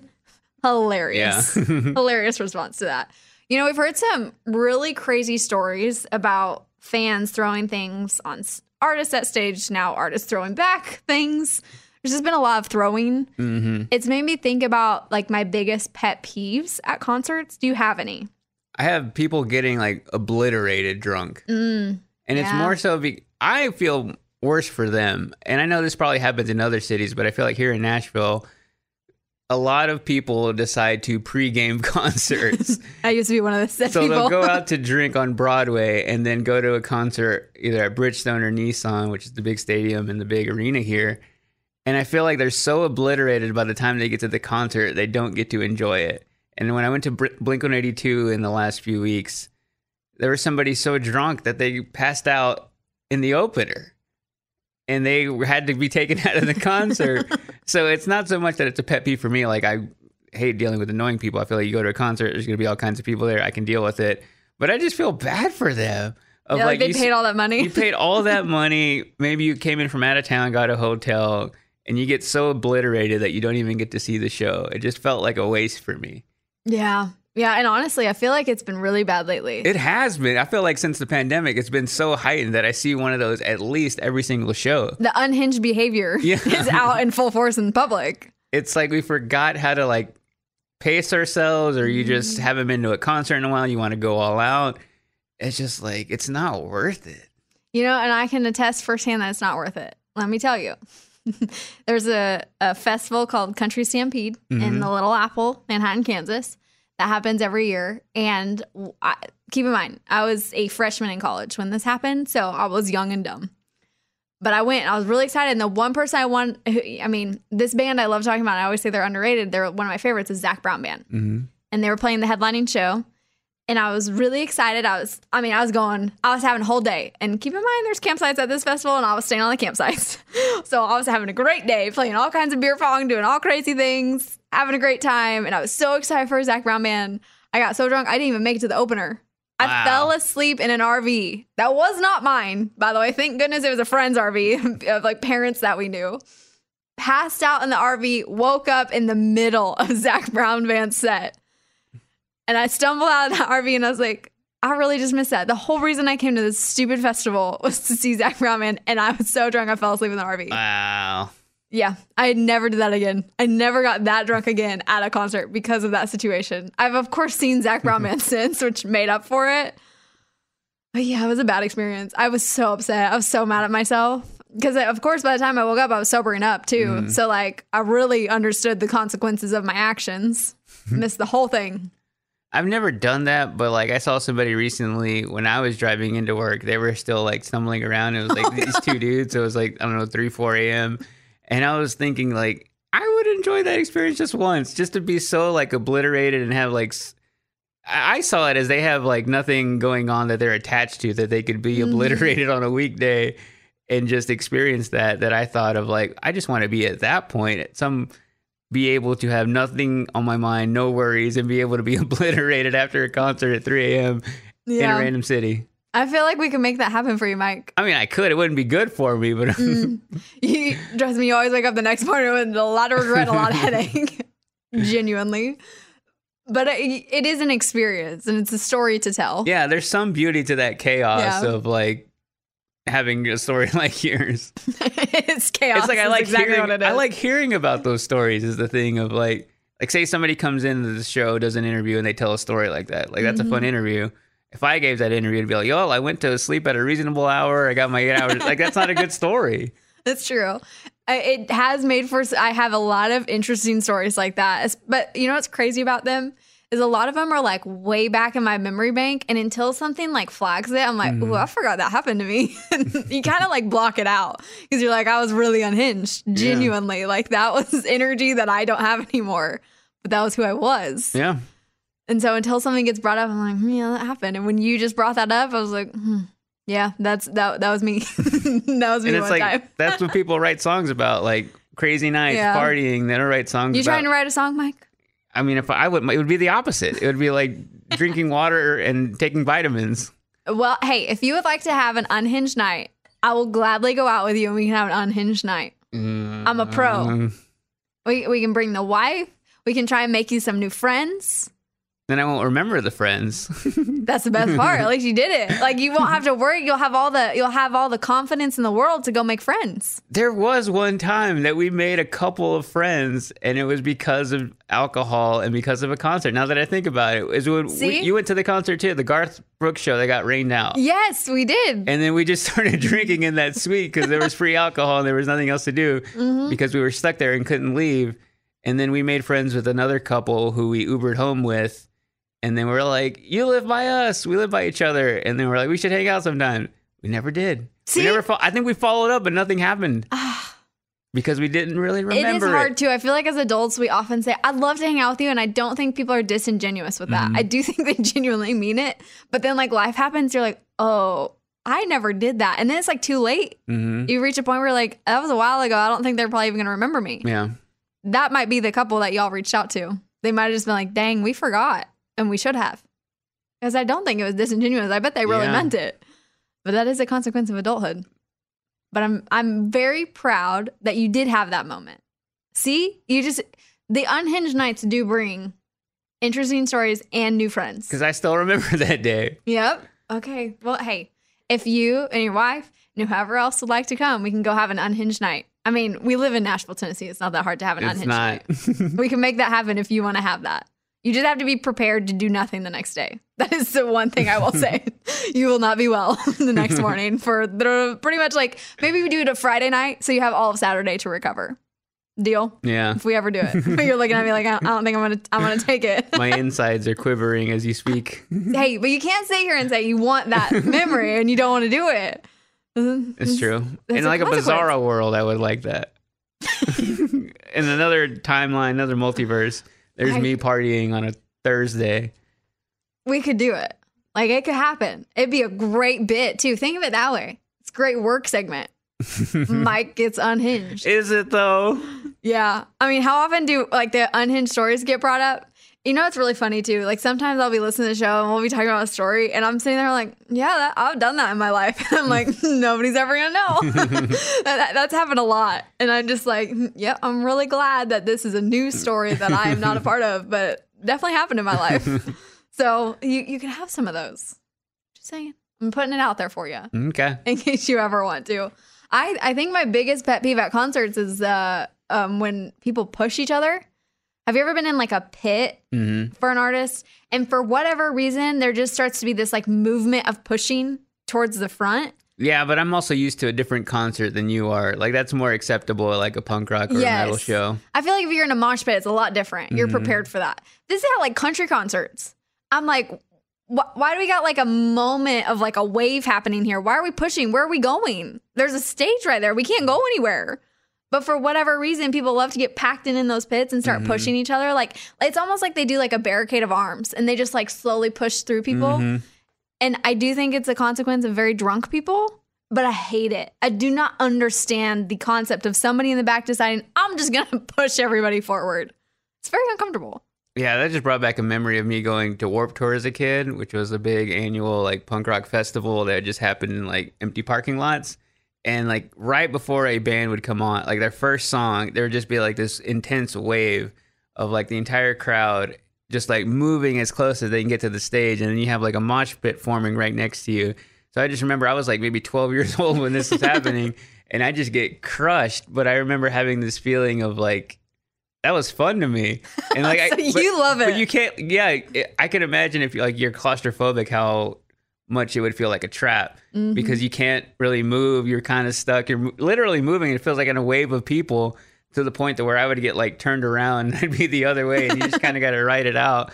And eventually you get to a point to where you can like walk away, but then you have to go further back where it's not moving like that. Mm-hmm. But there's just that feeling of like a wave of people. It is, but you, you're saying you like that. Yeah. That's wild. Yeah, I, and I, I'm not like super claustrophobic, but that definitely makes me claustrophobic. I feel very uncomfortable. It's also a lot of body odor happening. Oh, yeah, which also makes me very uncomfortable because I'm just like I don't know where that's coming from, and I don't know w- There's what all we're doing kinds of here. smells. but I feel like I'm more used to that in that type of concert, that type of setting. Yeah. I feel like if I felt that while like seeing like Jon Pardi or something, I'd be like, what is happening here? Yeah. This is not matched. I'm telling you, it's not the energy, but for whatever reason, it happens in almost every pit show I've been to a concert. If you're anywhere close to the stage, Mhm. and you could think that you're like far enough away from all of it, and somehow like a, a line forms behind you. It's almost like on purpose, and they're just like, we're just gonna smash you all together. Like you feel like you're in a herd of cattle. Mm-hmm. Very appropriate for country concerts, I suppose, but that's my biggest pet peeve. I don't think I would be good at a mosh pit though. No, because then you also have like people crowd surfing, people stage diving. So there's a lot happening. You know, that I could get behind because I think it's so cool watching people do that. I feel like you would have fun crowd surfing. I would totally do that. If I ever had an opportunity, I would do it. I couldn't do it because I was always I was too hefty for it. it was it was chunky Mike back in those days, so I was like, I ain't doing that. Maybe that's your that's another one of your things you have to add to your list is now do Crowd a surf? crowd surf. Yeah, Uh, do you feel like you'd do it now? I just don't want to get hurt. Like I see some people who, if you don't know how to do it, you can easily just go straight to the floor. yeah. I, I don't think you can jump without people being prepared for it. That's the thing. You also have to think like you are jumping into a crowd of people. It's not like you're jumping onto a bed. like you got to consider that Like people have to catch you, catch you, and you have to land in a way of like making it easy on people. If you just go full force, like you're diving into a pool, you're gonna have a bad time. You know, and a lot of the cheerleading stunts that I did, we would do, I would get thrown and I'd always have a lot of hands on me. So maybe that's why I Mhm. feel comfortable. I'm like, oh, this is a little stunt that we're doing. But it's different because I knew and trusted all those people that were throwing me in the air. This, you don't know anybody. Yeah. You're like trusting your life in the hands of a whole lot of strangers. Yeah, it's easier to like have somebody like lift you up, like other people will like just give you a boost, and then you crowd surf from the, from the crowd. But like straight up stage diving from the crowd, that's risky. But you know what? I feel like we should do it. If we ever get the chance, I feel like we should do it. Because who who gets to say like I crowd surfed? It's true. Not I've a been lot. like itching to like old Mike has been itching to come out to like a like a punk rock show like that because there hasn't been one in Nashville of that capacity. Like I like going like to small club. Okay, so like Blink 182, probably the music was in that, but it Yeah, wasn't the experience. It wasn't the venue. It wasn't that type of like crowd. Yeah. It's like a smaller setting, which I just find like those bands don't really tour here. Mm. So like it's like every like two years where I get to go to a show like that. Yeah, and you almost need it at a place like a not even marathon music works because that's a still a little bit bigger. You almost need like the uh like an exit in almost type Yeah. show, which isn't that and no longer open. Yeah, not really. Dang. Well, maybe maybe Crazy Mike, Unhinged Mike, will get his chance to come out at some point. Maybe. I'll hope for that for you. I'm hoping a lot of things for you, but I, I have a feeling based on your New Year's resolution, they might not happen. We did have a doctor stop by the studio to help Eddie out because he has some numbing of the hands happening and some knee problems. Uh, interesting segment having a doctor stop by, especially a chiropractor. Mhm. of all the doctors that were able to stop by, a chiropractor I for numbing some- hands. I think at some point we forgot he was a chiropractor and we were like asking him like other things. I do think they have. I don't know if it's a doctor. I mean, they obviously have degrees or whatever. Yeah. But like, I was laughing at the at the point that he probably needed like a physical therapist, and we had a chiropractor on helping him diagnose, or, or like a real doctor. not that chiropractor is not a real doctor; it is, but like a an MD. yeah, something more just specialized in what the issues that he would have. It was kind of like we got a doctor who focuses on one specific thing. Mhm. We're like, hey, here are all these other things wrong with Eddie. Yeah, it's like we bring in a heart doctor and we're talking about legs. Yeah. It's kind of what it felt like. And I was like, hmm, this is interesting. Granted, there are a, a level of probably what he's going through that he, will have to Mhm. deal with a chiropractor, but it was funny. I was laughing at that part. That it was a chiropractor of all the of all the doctors that we had in. I think we Uh, just hear doctor. We're like, they're smarter than us. We should ask them every single question we've ever had medically. Yes, and I do think most of the time now, if you are in some type of medical field, you do have an array of knowledge of a lot of things. But you know, just a little ironic watching that all happen because I know doc- I know chiropractors is like popping things. hmm And at no point in time did Eddie describe things with his hands that dealt with popping needed- yeah. but, you know, whatever. Mute point. Are you dealing with any chronic illnesses? This is what this brought up for me. I'm luckily not. Like I find that like stretching and drinking a lot of water really helps keep my body like in check.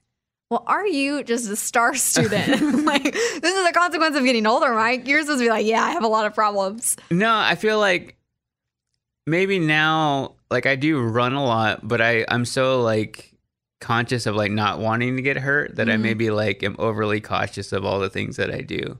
Well, and you know, I am surprised though, because running, especially long distance, you tend to have a little bit harder leg issues because Mhm. you are running so much. But it's good to hear that you don't. Yeah, like my legs are like nothing. Like they're fine. The only thing I find that I use now that I haven't used before is I started using like BioFreeze Mm. because I saw it like whenever I ran my marathon that like some people were applying it to themselves.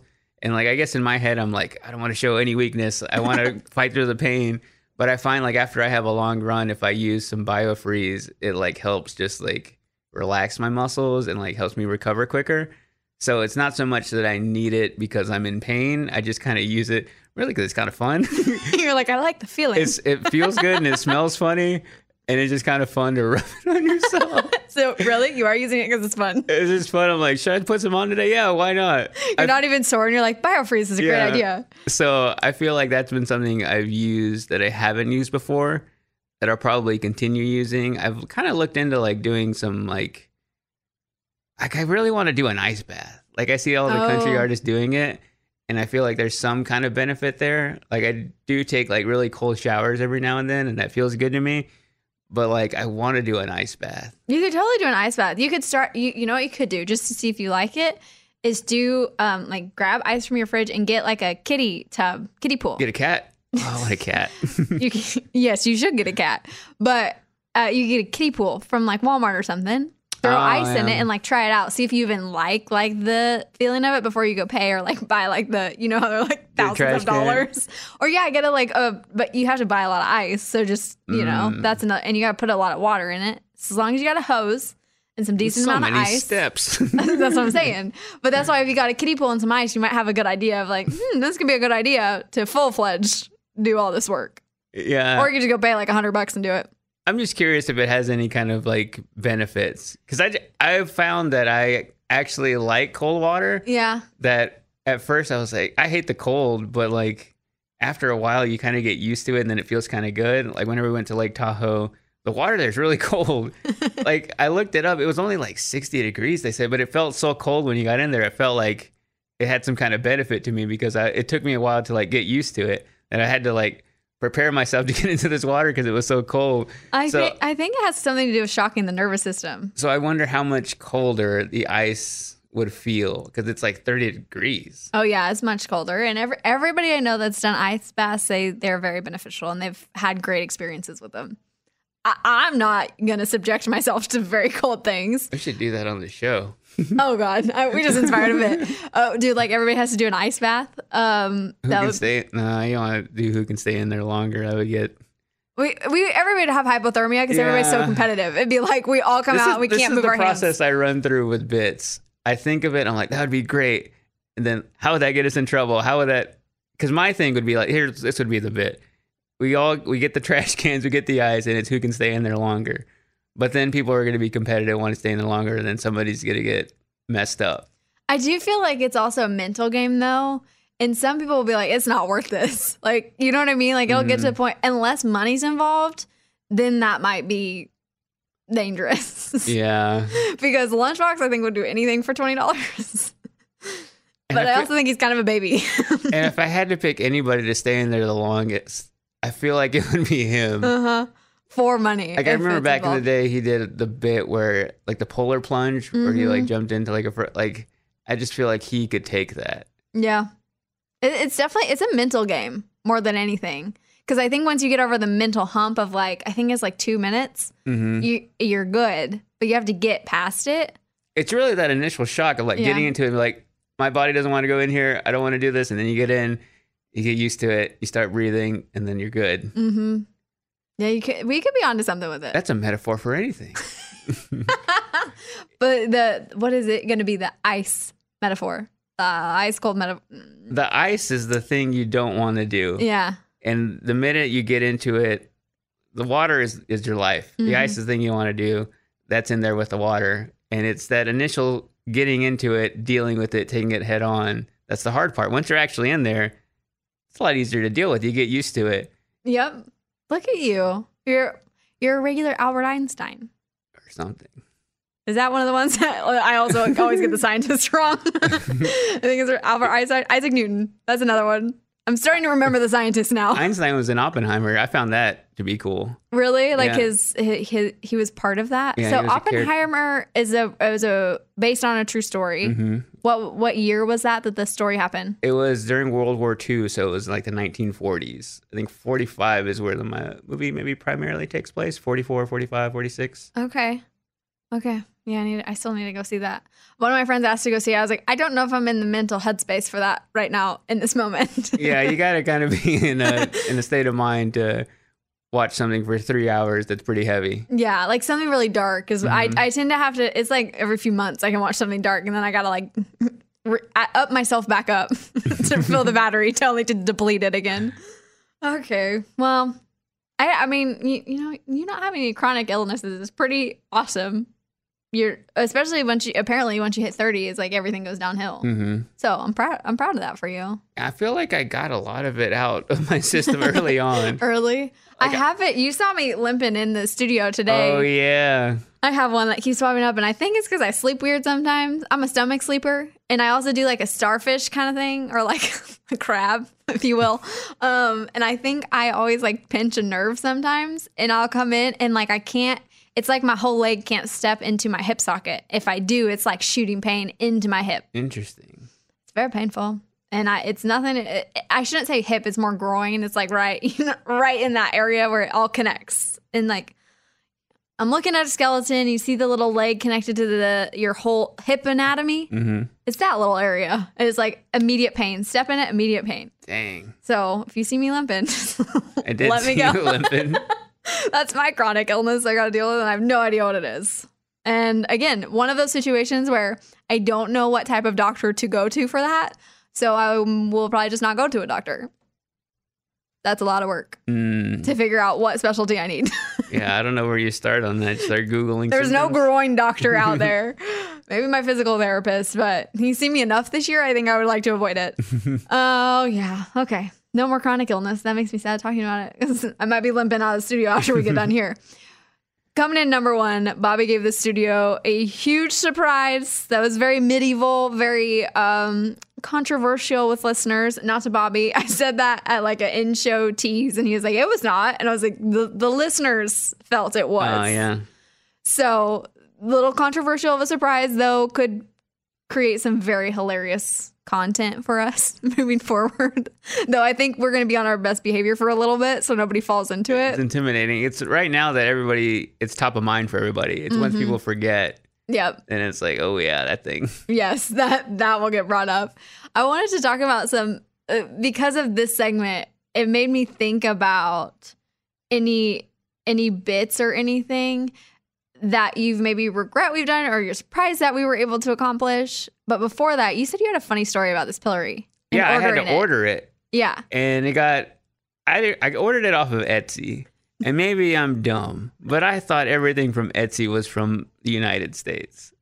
I think it's a fair guess. Like I just thought anything you ordered was all. I thought it was an American site. Everything you bought was from here, but it turns out this thing was from Germany, and so it took forever to get here. But then it got caught up in customs, where this thing isn't really a thing that an average person would buy. So I kind of feel like my name is on some list now, because in, initially searching for it, the reason people buy it now is to do like dirty things. Oh yeah, I imagine.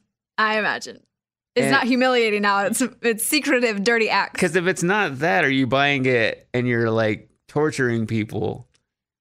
Yeah, so you may not be on like FBI's most wanted watch list. Because the only other capacity I see people using these are at like medieval festivals. That's true. and it's like a joke thing of like, oh, we'll put you in the thing and you'll take a picture, and this is what they used to do to people back in the day.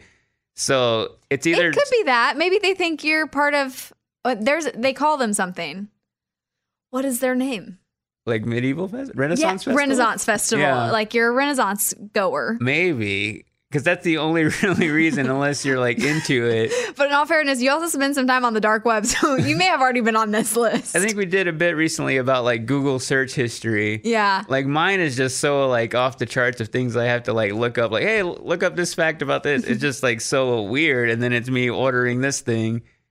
So all those things combined, my search history is all out of whack. That's why I wonder, like, how does my algorithm like really peg me down Mhm. because of the things I've searched for the show that I wouldn't search otherwise? You have to hope that if you did raise a flag, that the FBI would look into you and figure out what you do. I mean, they can get a hold Mhm. of all of our information, right? So, like, they have to know on some level that this is what you do. And then if they just listen to bits on the show, they're gonna be like, okay, yeah, now this makes sense. Mhm. you hope would be the thing before you get like somebody busting down your door. And the thing about this is, I like Bobby had me order it. So the way things work behind the scenes is Bobby will pay for these things with his own money, and then I will order it for him, but then have to give a receipt to his business manager and explain to them that this was for a bit. And meanwhile, they see the product description of this thing and what people use it for, and they're just like, "All right, it's for the show." I think they're probably used to it at this point, where they're like, "That's strange. There's not gonna ask questions." Everything for these bits that we've talked about have all been have this like there has to be documentation of this. Mm-hmm. And I mean, that's funny. Um, poor customs people. Well, if you cannot fly the next time you go somewhere, we know why. I already have those issues because my Yeah, my I was name. gonna say you had a problem with another guy having your name. Yeah, that happens all the time at different places. It's happened me trying to get back into the country from Canada, from Costa Rica. One time we were in Los Angeles trying to get on a set for American Idol and my name gets flagged. It's just I have such a com- my real common Mexican name that I part of the reason I don't use it all the time is because it's so common that there are criminals in every capacity that I end up on some kind of list. You know, I'm surprised your name has not been used in like a criminal movie. You know, where mm-hmm. they do like, and they make up their fake names or whatever. I wonder why your name has not been used because it is pretty generic in that sense. It is. Yeah, my mom named me after a Mexican actor who was a big like I guess like an action star back in like the 80s and then it's just such a common name. So that's why I don't use it. I was like it's just so common. I don't want The, to the common is it Mike Rodriguez or Miguel Rog- Rodriguez? Miguel. Okay, because Miguel is your real name. Yeah. Okay, I didn't know which one was the common part of that. And it, yeah, I guess it even took me a while to realize like how common Rodriguez is yeah. of like a Mexican last name. Like growing up, I just thought it was so unique because I grew up in a smaller town where there weren't like I was like the only one. But then on a grand scheme of things, there So you, do you have a long, a lot of long lost relatives? I have a lot of family. They're My- everywhere. Yeah, um, I mean, my dad has nine or ten brothers. I feel like I have Oh, wow. ten uncles on that side of the family. Yeah, very big family. Yeah. I don't think everybody was at your wedding though, right? No. Okay, I was like, I, I did meet a lot of your family, but I did not meet that many family members. I pretty much only invited immediate family to the wedding. hey, that's fair. because there are so many. I felt like it's like what pool do I pull from? And the thing was, if you invite one side of one family, kind of got to invite the whole family. So you're inviting like five uncles, fam. Like it's just a lot. Yeah, and, And you're like, do I even know all of these like in the same way? yeah, it's just so many people. It have, I don't, I can't even imagine how many people it would have been. That's funny. Well, let's hope you don't get flagged moving Mhm. from the pillory. Is there any other bits that you're like, dang, I can't believe we got away with it? Or like, you wish we wouldn't have got away with? It can be any level. The one bit I still don't like, and I don't, and it's this bit in particular, but it's anything with hot, spicy stuff. I, I always go into bits thinking, I don't want to put this on anybody if I wouldn't do it myself. That's fair. So with any bit I create, if I'm not willing to put my own name on the wheel, I won't suggest it. But everybody like I don't remember exactly how that bit came to be and why we ordered it, but I knew it was a bad idea even from like the beginning. shot was it the shot? the hottest shot, Mhm. but also even like the hottest chip. Anything we've done with any kind of spice, I just I don't find enjoyment in that because I think that actually like has an effect on your body, and I know it's for the show, but I think of like we got to go do other things after this. We got life to deal with. Like I don't. It's just like hot is just a dangerous thing to mess with. It can just mess Mhm. with your insides. And it just feels like another level to me that I don't find like just the straight up enjoyment of doing it for a bit. So anything with spice, I don't like doing it, and I'm surprised that We I'm glad that that it? one happened. Ended up being okay. Yeah. Everybody has ended up being okay from spices. But I mean, we did do the spicy Christmas and that was wild. Yeah, Like I refused. I was like, I'm not. I'm not gonna. I'm just gonna be happy with whatever I get. I, I think I have PTSD too from like spicy things. 'cause I did work at Buffalo Wild Wings for several years, Mhm. and they do the hot wing challenge. Mhm. And I watch so many people suffer from try like just trying to show off their ego and do those wings. I'm like, why? yeah. The thing is, like, you could be the toughest person. It has nothing to do with your pain tolerance. No, it has everything to do with your body and a hot sauce. it's just human, like just the human body taking. Mhm. Like you can't just absorb that like you would like a punch or something. Like it's not has nothing to do with how you deal with pain. It's just if you take something that is so like so hot and created to be like on this crazy scale and you put it in your body, like it's not gonna you you can't just be like power through it. Mm-hmm. Yeah. Yeah, those are wild. All of our hot sauce bits have been wild. They've been funny because I've never had to participate. Yeah. But I'm with you. If they ever got put back on again and I ended up getting chosen, I think I would cry. before the hot sauce and then and after. Yeah. The other one that the one that made me that I still think about that I'm like I can't believe we got away with it. Not like it was hilarious, but I cannot believe it actually happened and we got away with it. Was when Lunchbox Ubered me divorce papers. Oh yeah. I'll never forget that that happened, and that poor Uber driver ha- had to deliver me what he thought were divorce papers.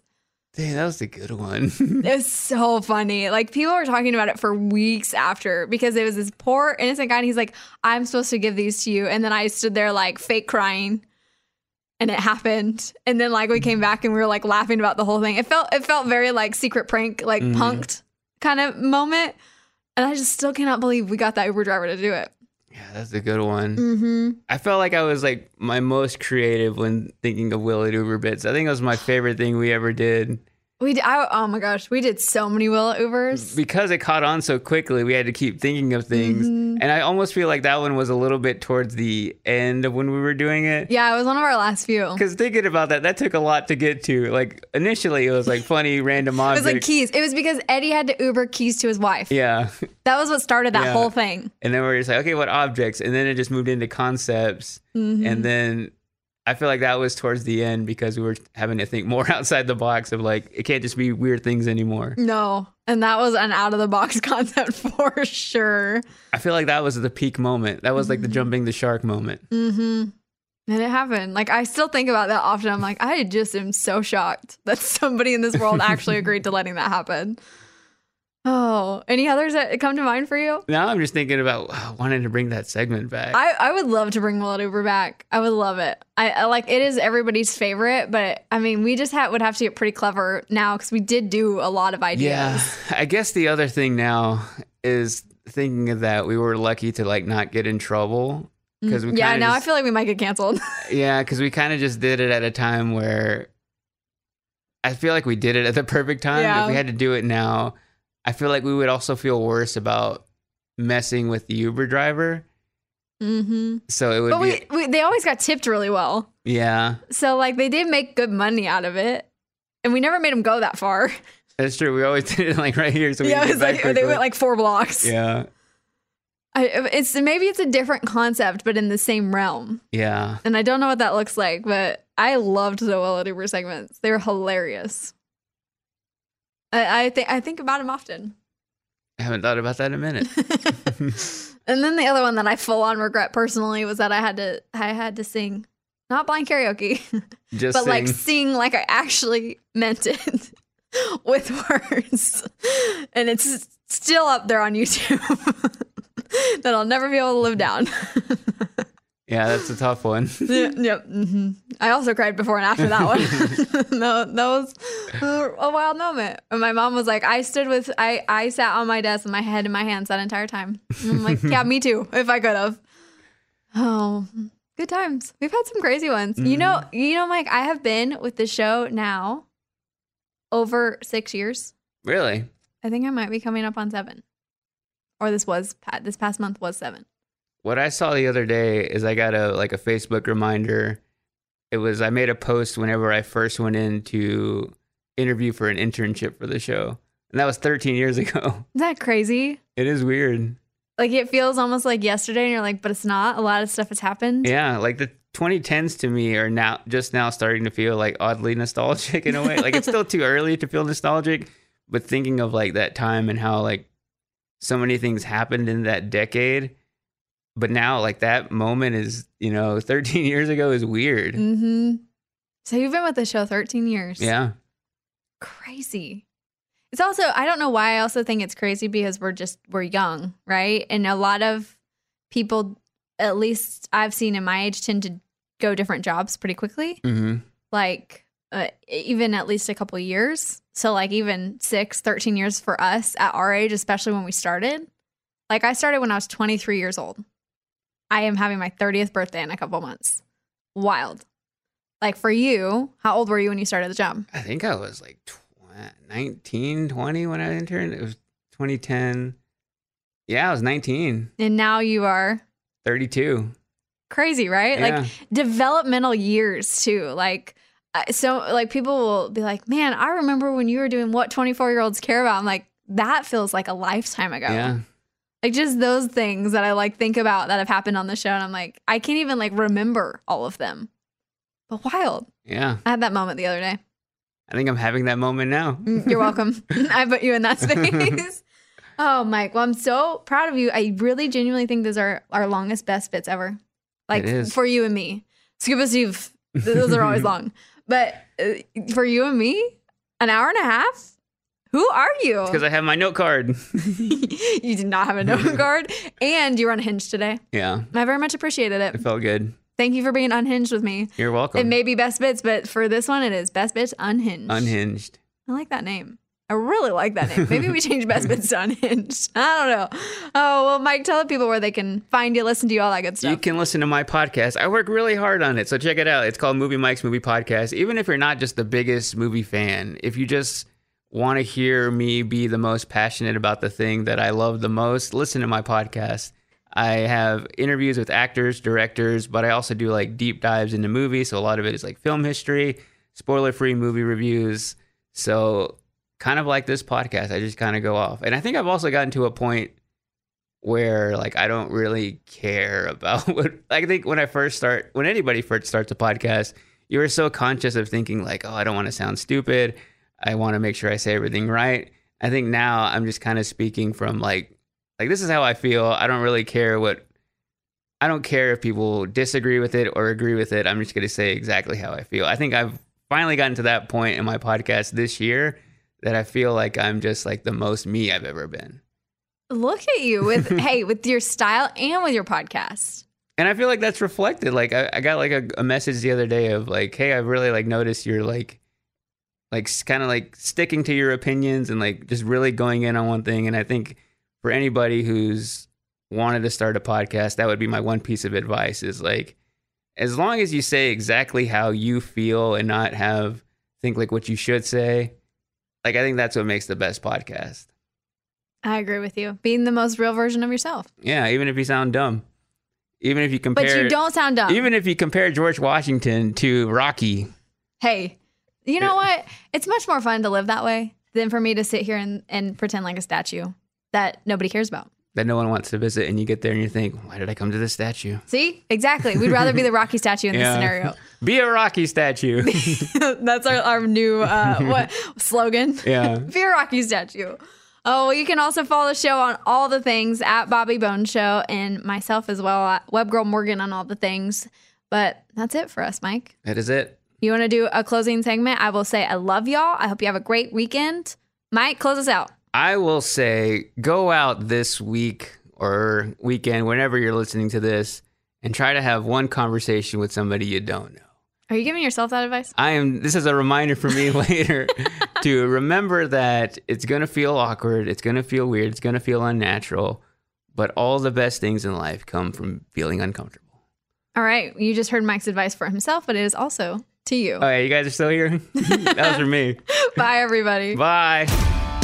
This is the Bobby Bones Show. Bobby Bones. Hey, girlfriends, it's me, Carole Fisher, back with another season of the global number one podcast, The Girlfriends. Last time, we investigated the murder of Gail Katz. This time, we're uncovering the identity of the woman who was buried in Gail's grave for a decade before she disappeared. Join me and the rest of the club as we tell her story. Listen to season two of The Girlfriends, Our Lost Sister on the iHeartRadio app, Apple Podcasts, or wherever you get your podcasts. I'm Tamika D. Mallory. And it's your boy, Mysonne, the General. And we are your hosts of TMI. And catch us every Wednesday on the Black Effect Network, breaking down social and civil rights issues, pop culture, and politics in hopes of pushing our culture forward to make the world a better place for generations to come. Listen to TMI on the Black Effect Podcast Network, iHeartRadio app, Apple Podcasts, or wherever you get your podcasts. That's right. The Black Effect presents Family Therapy, and I'm your host, Elliott Connie. Jay is the woman in this dynamic who is currently co parenting two young boys with her former partner, David. David, he is a leader. He just don't want to leave me. But how do you lead a woman? How do you lead in a relationship? Like, what's the blueprint? David, you just asked the most important question. Listen to Family Therapy on the Black Effect Podcast Network, iHeartRadio app, Apple Podcasts, or wherever you get your podcasts.